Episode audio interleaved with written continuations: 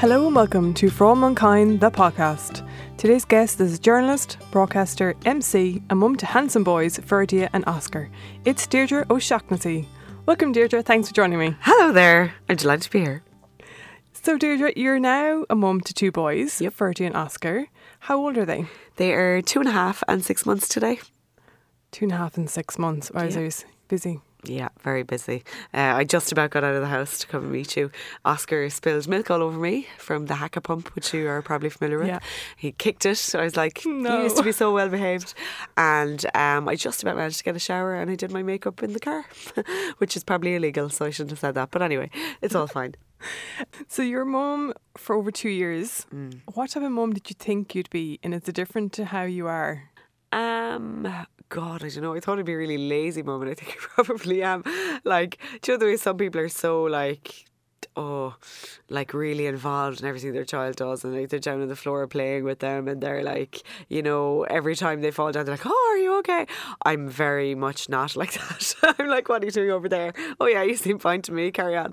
Um. I suppose I thought I'd be quite relaxed, and I mostly am very relaxed. Like sometimes I'm too relaxed, um, but that's kind of my approach to life in general. I'm sort of a careless person, really.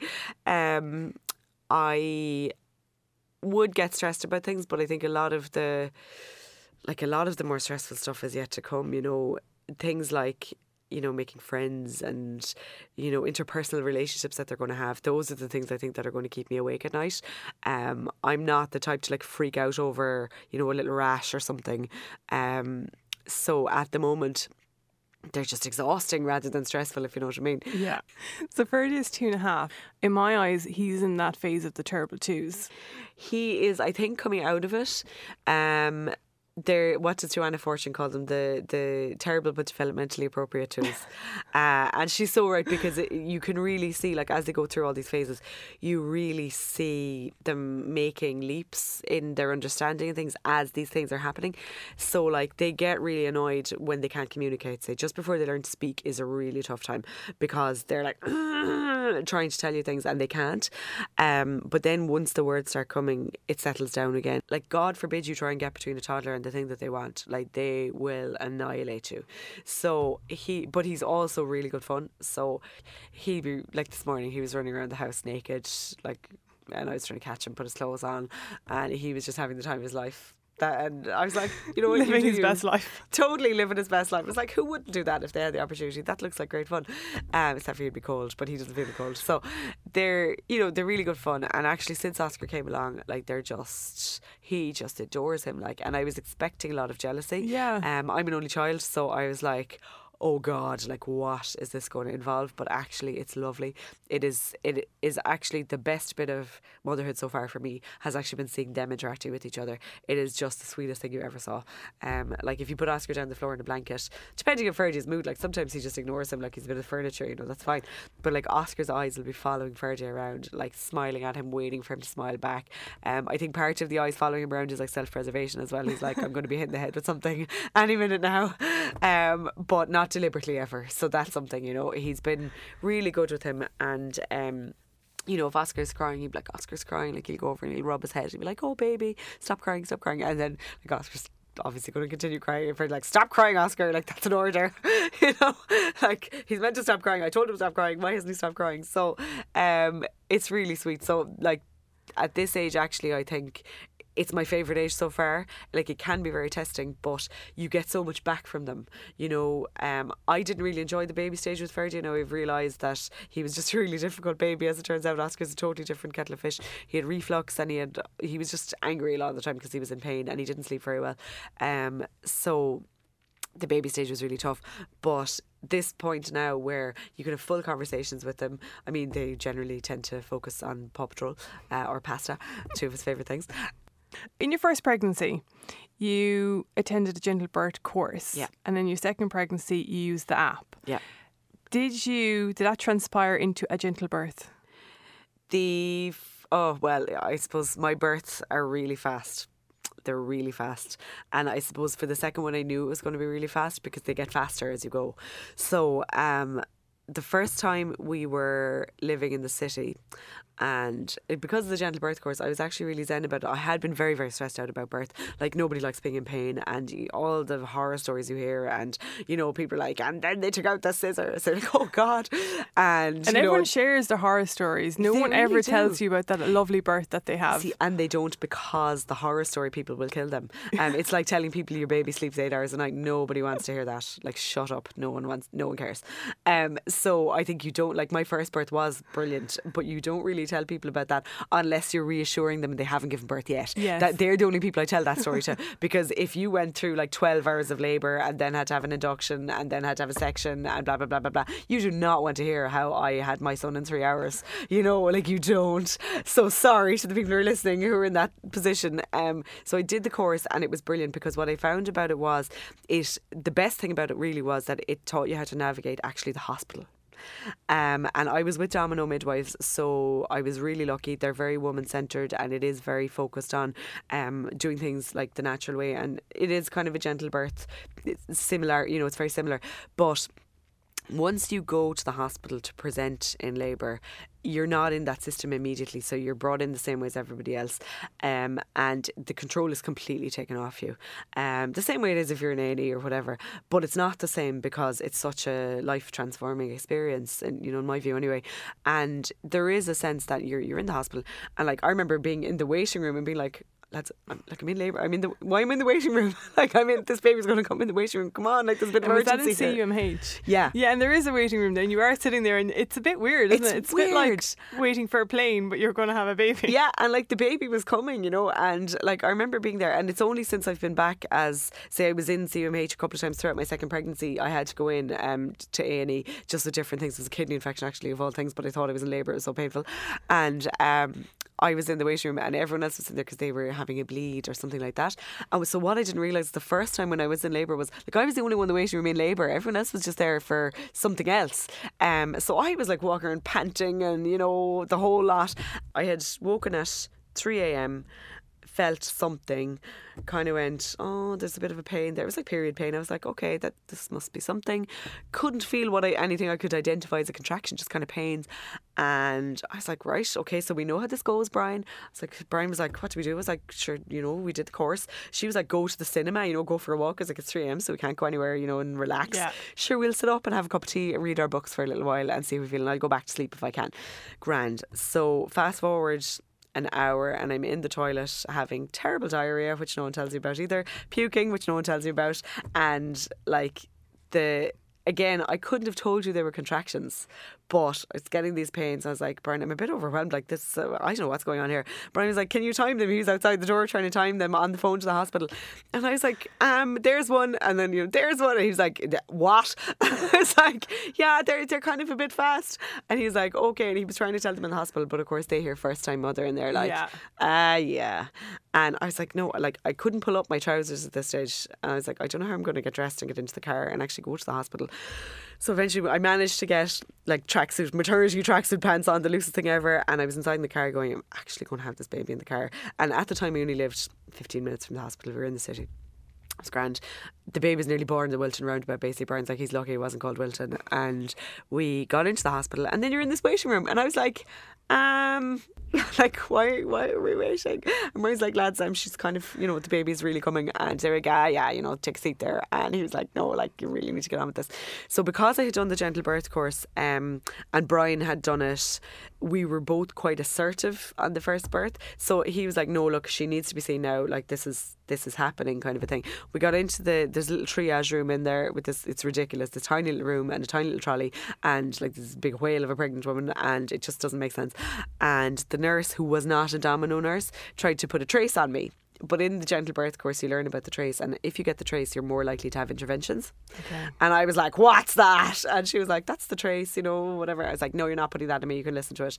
And I think she, because I had really internalized all these messages about the interventions, and she was like, "Okay, crazy lady," and she listened, and she's like, "Okay, it seems to be fine anyway," and um, that was grand. And then she was like, hop up there I examine you. And this was again covered in the gentle birth course. They were like, when they say that, they're not telling you this is something you can or cannot consent to. And I said, like, she was going to do an internal exam. And I said, why do you need to do that? And she said, I need to see how dilated you are. And I said, okay, but you don't need to do an internal for that. So she was like, okay. So I was obviously still with it enough to communicate. Yeah. And Brian was there, he was with me. So she had a look and she was like, okay. And I was like four or five centimetres or something. So into the wheelchair and literally ran me down to the birthing room because like it was all going to happen pretty fast. So um, Ferdy was born at. So we the first contraction was at three o'clock. We got to the hospital, I think between half four and five, and Ferdy was born at half six. That was fast. It was extremely fast. So I wouldn't call it a gentle birth because it was overwhelming. But um, it wasn't particularly painful. Bad period pains. I've always had bad periods anyway, so I was like, it's actually not that much worse. You were in training for a couple of years. So it was a training, yeah. So but it wasn't particularly painful, but it was really overwhelming. So Yeah. like between the vomiting and the diarrhea and the contractions, like literally, I was like, oh my god, my body is not my own at all. And that was the the the the biggest feeling I got from it. They did have to tell me to be quiet in the hospital in the domino. I was like, you're the domino nurses, you're meant to be the sound ones. Um, but apparently I was like upsetting other patients because I was bellowing. Not like screaming, like grunting. Do you remember the uh, tennis player Arantxa Sanchez Vicario? Yeah. She's like my spirit animal. Like I think I was like the the labour of her, basically.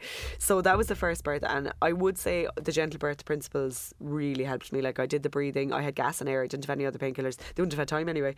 The second one was not uh, quite the same in that we were living much further from the hospital. We live in Cobh now. Now it's still only if you're going really fast, it's the middle of the night. It's still only half an hour, um, but obviously there's no guarantee it was going to be the middle of the night. We were just lucky that it was. Yeah. So I was having freakouts that it was going to be during the middle of the day when I because I was off sick for quite a bit of my pregnancy with pelvic girdle pain. I was like, I'm going to be at home on my own and I'm going to go into labour and I'm not going to have time to get to a hospital. And I was plagued with that. I had insomnia from it because I knew that my labour was likely to be faster the next time.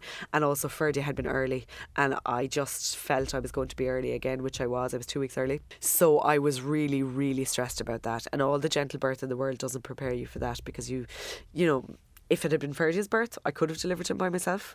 You know, it wouldn't have been ideal, obviously, but that would have been fine because he just literally popped out like there was no complications.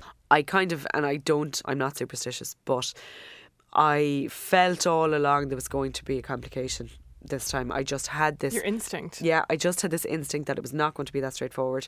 Um, I did feel it would still be a natural birth. I didn't think I'd need a section or anything, but I just knew I did not want to be on my own at home this time.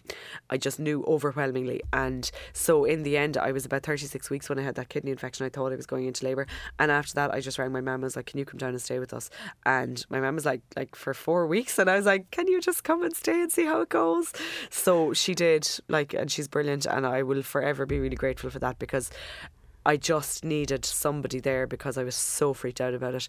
Um, and as it turned out, it was 36 weeks again, and um, we were watching the Rotunda, and I had we had been to the cinema the night before, and I had thought I felt something the night before. It was the first time we had been at the cinema together in two years, actually, since Ferdy was born. We'd been the night I went into labour with Ferdy. I'd actually been to the cinema as well, uh, but with somebody Stop else going to the cinema. so yeah, no more cinema.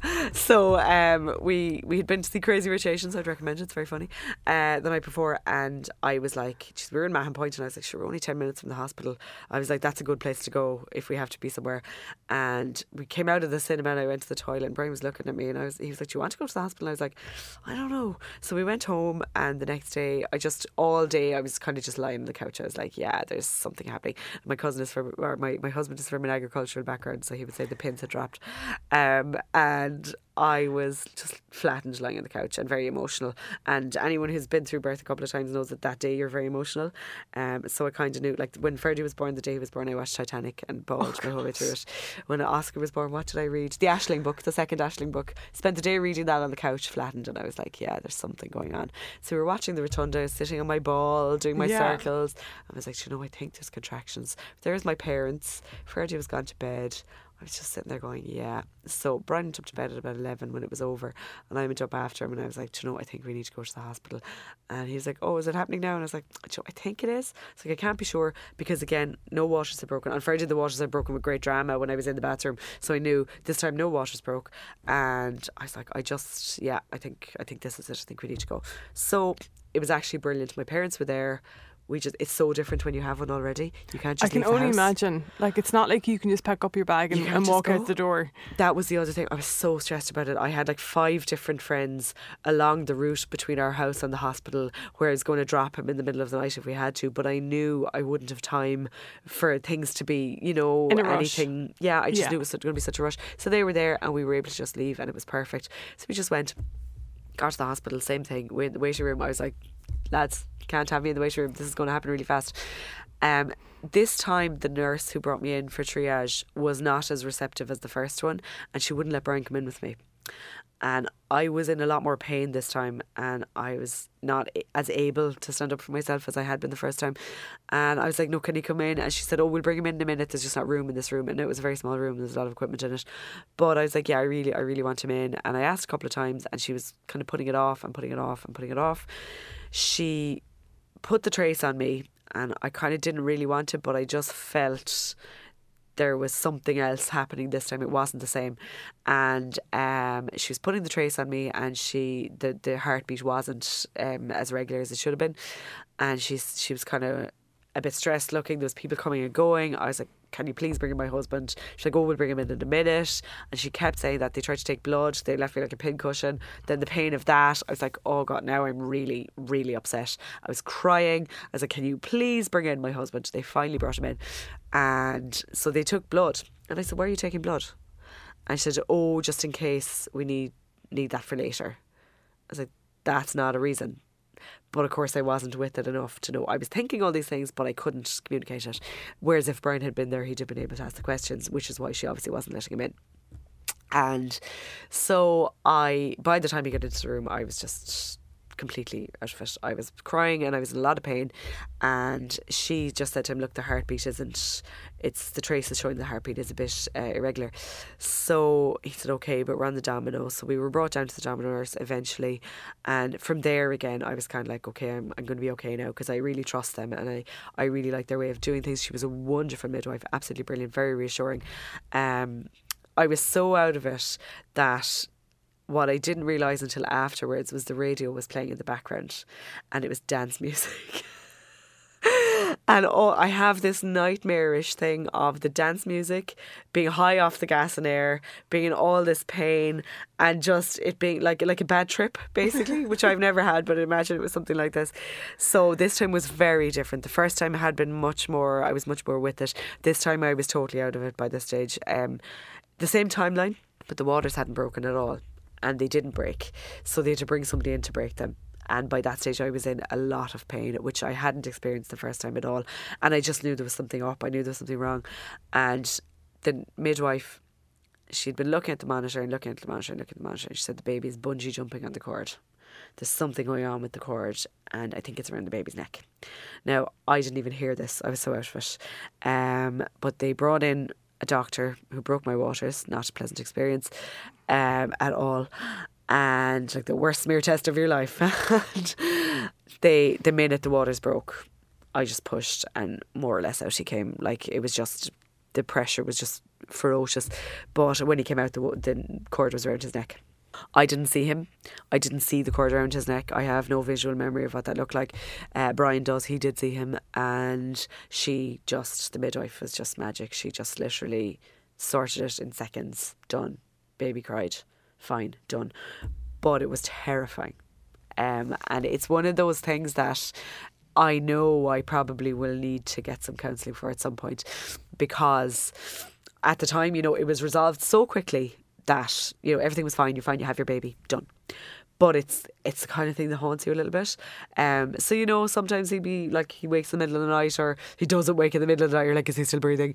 There is a little sense of you know, you've we very nearly lost him, and it was very very close. Um, so that is a thing that will always just be there, you know. And I do really, it, it kind of opened up a whole a kind of a whole darkness that I didn't have the first time, so that I I guess I can understand a little better what people go through when they have kind of um you know when they're close to a pregnancy loss or something like that. Luckily, I've never experienced that, thank God. But um, it it opens up this void, you know, that you kind of get a glimpse of it, um, Yeah. and it's a very scary thing, very scary thing. And the fact that you said that, you know, in time you need counselling for it, I think that's such a it's an honest approach to it Mm. because it's so traumatic. And giving birth is traumatic and in a way I suppose I've kind of been talking to other mums, we don't acknowledge really what we go through. Yeah, um, you know, people go in for surgery or doing various operations, and they probably get more relaxing time, more fuss made about them than the woman that has the baby. Absolutely. Yeah, absolutely. And like that's a, a real cultural thing in the West, I think. Like my friend, um, she has two kids and she had one her husband is Indian. So she had one in Ireland and one in India. And when she had the child in India, it was so different. She said like her husband's family, all the women in her husband's family basically moved in and they took care of her for a month. Now they took care of the baby, but they brought the baby to her to be fed. She fed the baby. You know, she was involved with the baby obviously, but they were literally like, You do not get up out of bed. Like you stay in bed, we cook, we clean. You don't do any of that. That's not what you're doing right now. You are being minded and you're going to be looked after. And contrast that to what happens here, you know, like I did the domino scheme, so that that means that you go home the same day.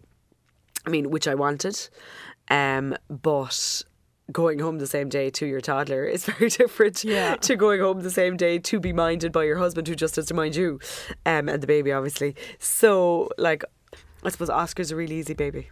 And that was the difference. I was anticipating this like screaming, impossible to settle, refluxy nightmare, basically, which was what Ferdia was. Like when I think of Ferdia's early days, I literally just picture us pacing the floor and fighting with each other because he was just such an unhappy baby because he had the dairy intolerance that we didn't know about. And the whole first month of his life, I just remember heaps of washing and walking the floor. And we moved out of our house at that stage and went to live with my parents for a while. And the same for the whole first six months washing, puking, walking the floor, no sleep, Trying to settle. trying to settle him. Yeah. Oscar was just asleep in my arms. He may as well have not been there. He's He like the as we Buddha. call it the the baby from the book.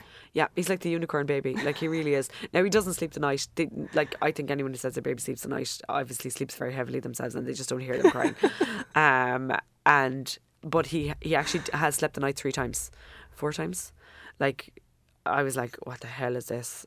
I think there's something wrong with him. Like he slept for six or seven hour stretch a few times um, in the first couple of months. Now he's back to waking two or three times, but I'm like, I can actually cope with that fine because I was expecting it to be so much worse Yeah. you know. So you kind of maybe your your expectations adjust on the second one as well. That's a lot of it. Probably, yeah. If especially if you have maybe an unsettled first one. Yeah. You definitely Like I know people who've had it the other way around, uh, that's me. and that's that must be awful. Yeah. Um Alice is a very good baby and I'm Yeah. very aware that she's a very good baby. Yeah. Um Well, you wouldn't be here doing the podcast if she wasn't. Exactly. You'd be like at home crying. You breastfed both babies. Yeah. And how was that for you? How was that journey? Uh, different for both of them. Again, partly because I knew what I was doing the second time. I think that is a lot to do with it. Fergie, I had a tongue tie. As Alice. So yeah, and that's a mess. Yeah. And the whole system or lack of system around it is a mess. Um, it's a really common thing. It's appalling that it isn't dealt with, and. I just I get so angry and I've written about this a lot on my uh, people can find that on my website is dshocks.com but it's um it, it really galls me how people are pressurized into breastfeeding which I do I do think happens. And like I was all for it and I am all for it. And I think it's I do think it's the better option um if you can do it but people are told breastfeed breastfeed breastfeed breastfeed and then given absolutely no support. Like it's like saying to someone you know oh everyone can drive a car but you don't need any lessons. Off you go. Like for god's sake why can't you drive? You know it's it's so insulting and it's so upsetting. And i think for a lot of women it's incredibly demoralizing then when they have a problem and they're they've been told that you know oh you're the problem. I thought from the get go, from the hospital, yeah you're kind of unsupported because, you know, anyone that breastfeeds knows the more oats you eat, the more in like fennel tea. There's certain dietary Yeah. foods that help you. Yeah. But yet you're in hospital and you're getting Weetabix. Yeah. It would just be as easy to give you some porridge. Yeah. You're getting tea. It would be just as easy to give you nursing tea. Yeah. Um, you know, sometimes asking for more water when you are breastfeeding, Yeah. it's a hassle. Yeah. They're ran off their feet. It's no fault of the nurses. The support just isn't there. How is there no check done on a tongue tie? Especially the thing that when people that breastfeed we're in, in the minority at the moment. Yeah. It wouldn't take that much time to look inside the child's mouth, Yeah. especially when you are in hospital and say, Are you breastfeeding? And you say, Yes. I just can't understand how someone can't look into the child's mouth. So we brought Alice home thinking, Alice had a great latch. So Yeah. I thought, this is amazing. Like, this will be so easy. Yeah. And then as the days went on and she started to lose weight, I was kind of going, well, what? I don't understand what the problem is. Now, we were fortunate. I had a private lactation consultant come Yeah. out to the house. We had to travel up to Clonmel from County Kerry and we went to an amazing um, consultant, Dr. Justin Roche, who saved for me my breastfeeding journey. And we ended up coming home after Alice getting her tongue tie release and we got home at midnight, which is not like No, a journey you want to be doing No. like with a, a baby who's two weeks old. No. Um, it's it re- it's like that. It really really upsets me because I feel like you're almost put out there to fail. Yeah. Oh, completely. They're setting up people to fail, and like we we had a very similar experience with Faraday. So like I won't go into details, but the first few days we had to feed him with a syringe. Oh yeah, been there. Yeah, and like like that, it was my friend Ivana who said to me, "You need this lactation consultant. Orla Dorgan is her name. She's in Cork, and she said get her to come to the house today. If you wait another day, you're going to end up giving him a bottle and." That's fine if that's what you want to do, but I know you don't want to do it. And like I just remember sitting there crying and being engorged, and like the pa- I remember the pain of the milk coming in was worse than labour. It was actually the worst pain that I had, and it was because he wasn't drawing it. Yeah. Um, so I was totally engorged. I was in dreadful pain. I was like, why isn't this working? Why is the baby so unhappy? And he, like that, he was just, I think he was 10 days when we got the tongue tie released. And there was immediate improvement. Now, I think he still has a little bit of a tongue tie, but it was sufficient to feed. And once he got feeding, a big improvement. But what we didn't realise then was that he had reflux. Babies puke, they all puke a little bit, but knowing the difference, and you don't know the difference when you're a first time parent. No, you don't. So, you know, they're like, oh, is he obviously in pain? And I was like, oh, I don't know, he cries a lot. And they're like, oh, babies cry. Yeah. Sure, I didn't know if he was in pain. I just knew he was crying all the time, but I expected a baby to be crying all the time. So I just genuinely didn't know. And I remember because we were living with my parents after a month, my mother was like, you know, that's not normal, all that puking. And I was like, the doctor said it was fine. And three different GPs said it was fine because they weren't living with him. They didn't see that it was like this all night and all day. They didn't see that, you know, they were like, oh, that's a laundry problem. It's not a health problem. And, you know, I was like, fair enough. You know, like I said, I'm inclined to be a very relaxed parent. And I was like, look, laundry, whatever, that's no big deal. That's fine. But what I didn't realise was that actually he was in a lot of pain. And all that crying was pain, not being cross and not being cranky. Babies are only cranky for a reason. They're not cranky because, you know, they didn't get to watch Paw Patrol. Like, they're, they're like that when they're two and a half. They're not cranky for no reason when they're small. They're cranky because there's something physically wrong with them. That's something I really wish I had fought harder on. I think it was at his, it must have been at his six month check that um, it was actually down in Cobh because we were in the process of moving down. I had registered him there. We had to drive down to Cobh for it from Limerick, which was very stressful because he was more or less screaming the whole way. He always screamed in the car seat uh, when he was small. And I got to the health centre and I was in an absolute state. And the nurse took one look at me and one look at him, and she was like, "Is he like that all the time?" And I said, "Yeah." I said he's like that a lot of the time in the car seat, especially. And she said, "That's not normal. That that must be reflux. He's in pain. You need to get that seen to." in fairness to the public health nurse, she was the only one out of all of the medical professionals who'd seen him. And um, she said that you've a real issue there, like you need to deal with it. So we got him on um, one of the anti reflux medications, which again was, I wasn't totally happy about because when you read up on them, there are, you know, side effects to have them on long term. There was something of an improvement, but it was still not really improved. And it was only when he was a year old and we gave him cow's milk for the first time that we realised it was dairy. See the cow's milk. It was the cow's intolerance. Yeah. Yeah. And nobody had tested for it. They had given, like, we had gone to the doctor and said, look, he has reflux, he needs medication for reflux. She hadn't said, will we try seeing what it is? Will you cut this out? Will you cut that out? Because the breastfeeding knowledge just isn't there. And like I've really good GP, I've uh, she's generally very good, but I think the in depth, you know, going back to the source of it was just not there. In fairness, the only person who ever had suggested cutting out dairy had been craniosacral therapist who had gone to the lactation consultant and recommended. But I'm very science based, and that is not very science based. And I was like, yeah, do you know what? Now they just tell everyone go off everything because he had said to me, you know, gluten, caffeine, dairy, whatever. And I was and like, sometimes you "I may have well to be do that. You have to do an elimination diet, as they Yeah. call it, to figure out what it is. And Yeah. Even then, it takes over two weeks without that food before Yeah. it's from your system before it's transferred. Yeah, and it takes six weeks for dairy. Yeah, So I was like, oh my God, six weeks without dairy and it mightn't even be that. Oh, and caffeine. And I was like, oh, I, I can't. Because at this point I was getting absolutely no sleep. Yeah. So he was a year old when we realised it was cow's milk. So you've had you, that was a tough year. It was a very tough year. And I was back at work at this stage. So, like, I look back at myself going back to work and I'm like, how in the name of God did I do it? I really don't know. Like, I was still feeding. He was still waking at, like, I didn't go back to work until he was 10 months. Um, but he was still feeding like three, four times a night. Um, I was up at 6 a.m. for work. Like, I don't work a very long day, I suppose. You know, I'm not like somebody in an office who's leaving home at 7 and not getting back till 7. Like, I would be back at home at 4 o'clock, we'll say. But get the early mornings, oh my God, on no sleep. I was getting four hours sleep maybe most nights. Um, but you know what? You get through it. And that's the biggest thing. You just have to just get on with it. And what I realised, and I've written about this as well, is that when you get to work and you look around and you see your colleagues so completely differently when you get back after having a child, and you literally look at people and you go, that's why they're always like that. and you're like, oh my God. Like the zombie apocalypse is all around you. Like they're they're all just there trying to make it through the day because they've had no sleep for five years. And some people haven't. Yeah, so he finally got sorted at, at the age of one, and um, thank God he's he's been a much happier child since then, and he is a very happy child.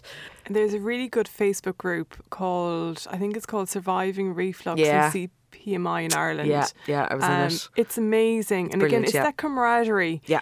and people posting it all times of day and night with pictures and like really just asking for help because Yeah. they're at their wits end. Totally. And the support that rallies in and the Yeah. knowledge that is shared, it's It's phenomenal. brilliant. Yeah, and So like that's how I found out someone what is- medication to get Yeah, if yeah. someone is, is wondering or thinking that maybe their baby has reflux or is CPMI, check out that Facebook group. Yeah. And even just start reading the posts and people describe or even put up videos of what their baby's doing and Yeah. you might go, Do you know what, that's what my child is doing. Totally. And then you're kind of a bit more prepared to when you go to the GP going, Yeah. actually, my baby's doing X, Y, and Z and I think it's this. Absolutely. and let you know and then go from there and see. But i did find that it was a really really good uh, group just to kind of tap into. And i read a lovely observation that you made about your mum. And you said when it was your birthday your mom used to get soft eyes and you never understood why Yeah. until you had your own baby. Yeah.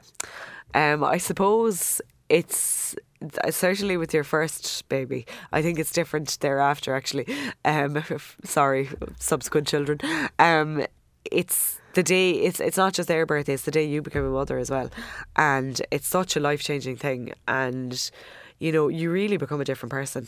Like in so many ways, and again, like this is one of those things that before I had children, I'd be like, "Oh, for God's sake! Like anyone can do it. Just you know, it's a biological function." But you just become this completely other person, and you are suddenly um, completely no longer an independent unit. Um, I found that really difficult with Fergie. I found it really, really hard. Um, but you just, you just are, you're a new person, and that's it. And you have to kind of sink or swim. And you know, most people swim. I think some people sink, and maybe there's not enough said about that. and since becoming a mum you've said that you have loved your parents even more so because you can relate to them a bit more can't you Yeah, yeah, absolutely. Um, it just makes everything in your relationship with them. It gives it clarity. I think um, you understand so much more their motivations about things, um, where they're coming from, and why they do things, and why they did things always the way they did. looking back, like so many elements of it, I would just want to recreate for Fergie. You know, like my happiest memories of being like up the woods or up the mountains with my parents, or just hanging around at home. And my mum is a great believer in um, not doing too much with your children. Like it's you they want. It's not necessarily activities, um, you know, or like say we're talking about crafting and painting or whatever. Yeah, those things are nice to do, but like every day does not have to have an outing. Thinking about my own childhood, I suppose they they did such a great job. You know, they really did, and um, you see all of the sacrifices I suppose they made, and that's such a cliche. But you know, things like having to have the dinner at the same time every day, things like that are such an important marker for a kid. And like we always had dinner pretty much between half five and six o'clock, and we all sat down, and it was just a part of the day. You know, the, by the time you're a teenager, you're like, oh, for God's sake, why do I have to talk to you?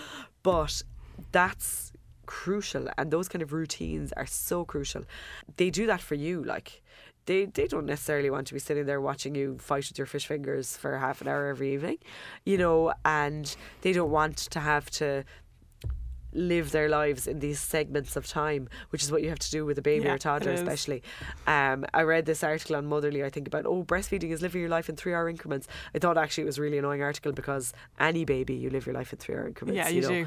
That's going to be the same getting with any baby. Yeah, it's you're kind of on the almost like a it's a little hamster Yeah, going round and round. It's like you kind of Yeah, get that like circle and you're on to the next feed, one. nap, change, Yeah. feed, nap. And then with the toddler, it's like, make sure you feed them. Do they need to go to the toilet? Oh my God. All right, tantrum. Definitely nap time. They won't nap. Get into the car, drive away for two hours somewhere.